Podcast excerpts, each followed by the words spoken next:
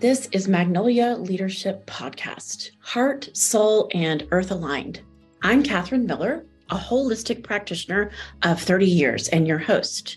Join me as we discuss what it means to lead from the sacred feminine.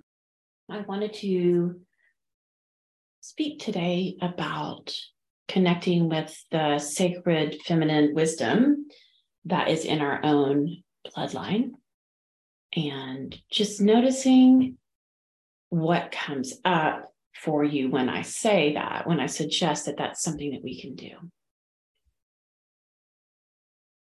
So, for me, the archetypes that I feel really strongly in me of the sacred feminine come from my grandmothers.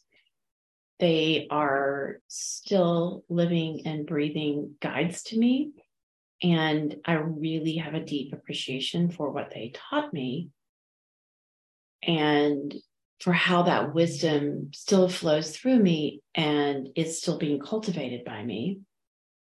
And at the same time, I'm very aware of the lineage limitations, the things in them that also cause constriction or fear or put me into a state of lack. And so when we're working with ancestral guidance, which is what we're talking about here, we have to be very aware of all agendas. Not that it's negative, but it's not as pure as something like working with love or working with Christ consciousness or working with compassion or working with the Mother Earth, right? Those things are not agendaed in a way that our ancestors are right? They they have lived in a body in the middle world is what we call it in shamanism and they have beautiful agendas and they have places where where they're limited.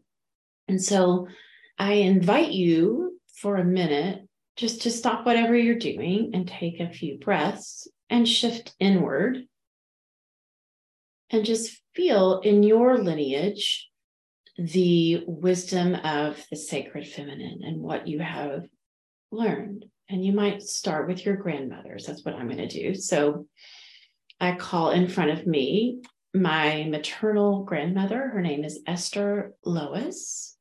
She's the youngest of 13, the daughter of a preacher, a very lively being born today. This is what got this meditation started. Today's her birthday. And she is a fiery woman who also is just full of creativity that got expressed into the home through her cooking and the cultivation of home. She also spent a lot of time on how she appeared and, and did that from a place of integrity. She wanted to feel good. She wanted to, to show up, put together in a way that, that made her feel really sensual and good in the world. And so when her wisdom comes in, I am connected to these deep pockets of sensuality, this playful aspect of the feminine, the cultivation of beauty and home for self and in connection with the masculine. She was also quite nurturing. She wanted me to have everything I wanted and needed. And she went to great lengths and some funny stories around how to do that. She wore high heels to mow the grass. She had red hair and she was just really cute and fun, small and kind of think of Lucille Ball. So I can connect with all of the ways that that has expressed through me, how I love beautiful things. I love creating home. I love lingerie. I love being in that playful space with the masculine. And so I'm just grateful for her guidance and asking for how that wants to guide me today. And then I can also feel the challenges that come through her. She was the youngest of 13. She did not feel honored as an individual, worthy. She really struggled to receive. And she spent a lot of effort on others. And she would get really frustrated with that. She really could get fired up and, and show that would show up as anger. And so, you know, I honor all of those places in her where she needed more love and wasn't able to receive. And I also feel the lineage line there of the things that we have to do to be worthy of love and really understanding that's a constriction in the lineage. And so I honor all of those because I'm still learning those lessons too. How just by being in a human body and being healthy and showing up as the sacred feminine, I, I'm worthy just from those places. So that's an example of my maternal lineage. And then I connect with my paternal, and that is Mildred Hope. She's a beautiful, strong, earthy, also fiery woman, able bodied, strong. And she was an organic farmer and a peace activist. And she was very much a believer in being in action in the world and supporting others that if we are here and we are able and we are we have what we need that from that point we give. So she had this beautiful organic sustainable farm but she also went to nicaragua in her late 60s to teach. She she was against the war and she wanted to teach people how to grow their own food on the front lines so they could have what they needed. So that was her first time out of America. So she had this warrior self that would come forward in these very creative ways. She was a force of creativity. And so I just honor her connection to the earth, her dedication, her devotion to other people, and her unwavering commitment to peace and her action in the world and her creativity.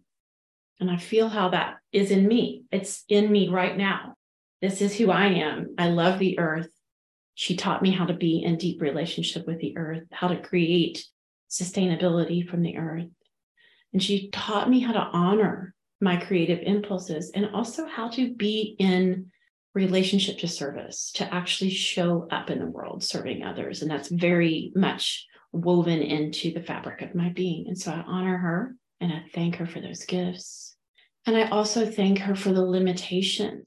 She struggled. She had very creative outbursts and in periods of low energy. So she had these two poles that she was navigating through her life. And that was very challenging for her. She also struggled a lot with body.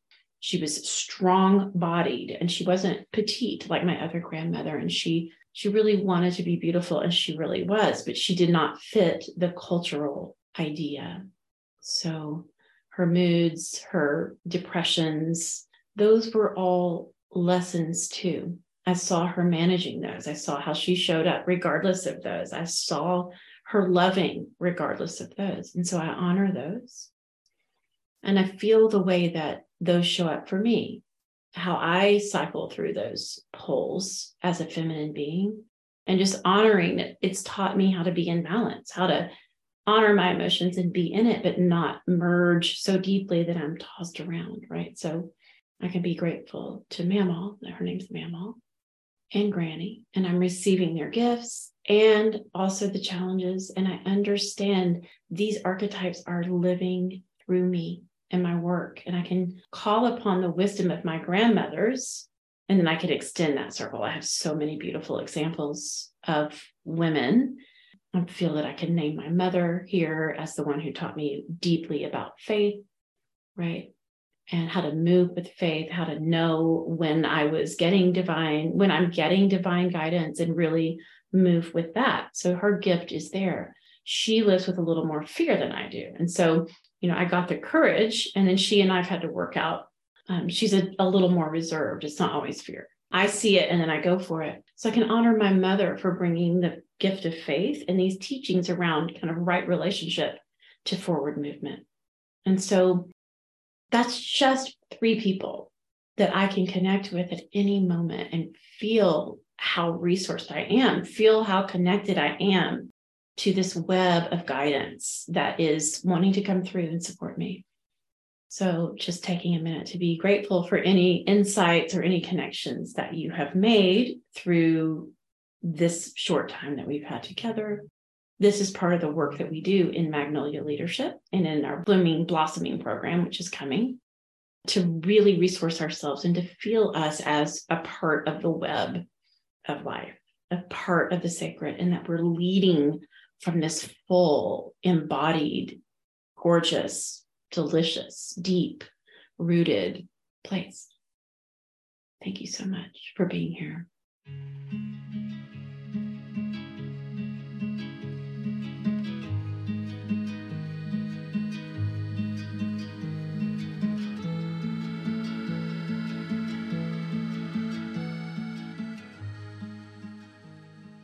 That's it for this episode of Magnolia Leadership Podcast. Having you here is such a blessing. As a Magnolia woman, we are leading from our deep, aligned power to bring our full bloom to ourselves and our gifts to the world. If you're inspired by this podcast, I invite you to share it with someone or leave a review. Sign up for our newsletter or one of Magnolia Leadership's upcoming in person or online offerings at magnolialeadershipco.com. Thanks for listening. Until next time, so much love to you.